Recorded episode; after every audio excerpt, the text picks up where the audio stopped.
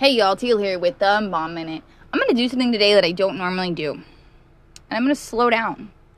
So I was reading a couple different Bible studies earlier this week, and and the topic kept coming back of slowing down to really recognize God's goodness and His blessing in our day to day life.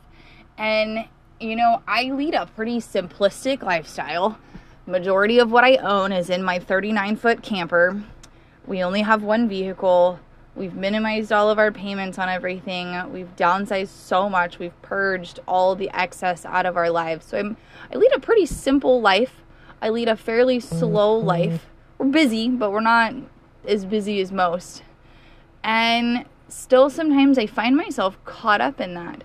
And in that that hustle culture and that busy we got to go go go and not slowing down to see God's goodness and His grace and the many, many blessings that He gives us every single day.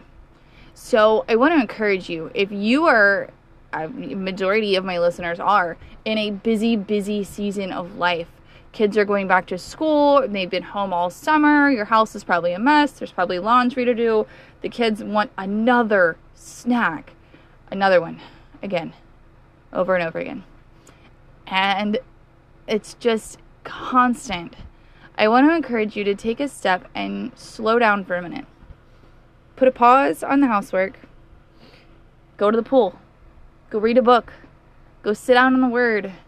Go rest and just exist for a little bit and and bask in the goodness and the glory of God because he does so much for us but most of the time we're moving so dang fast that we can't even see it. So, slow it down a little bit today.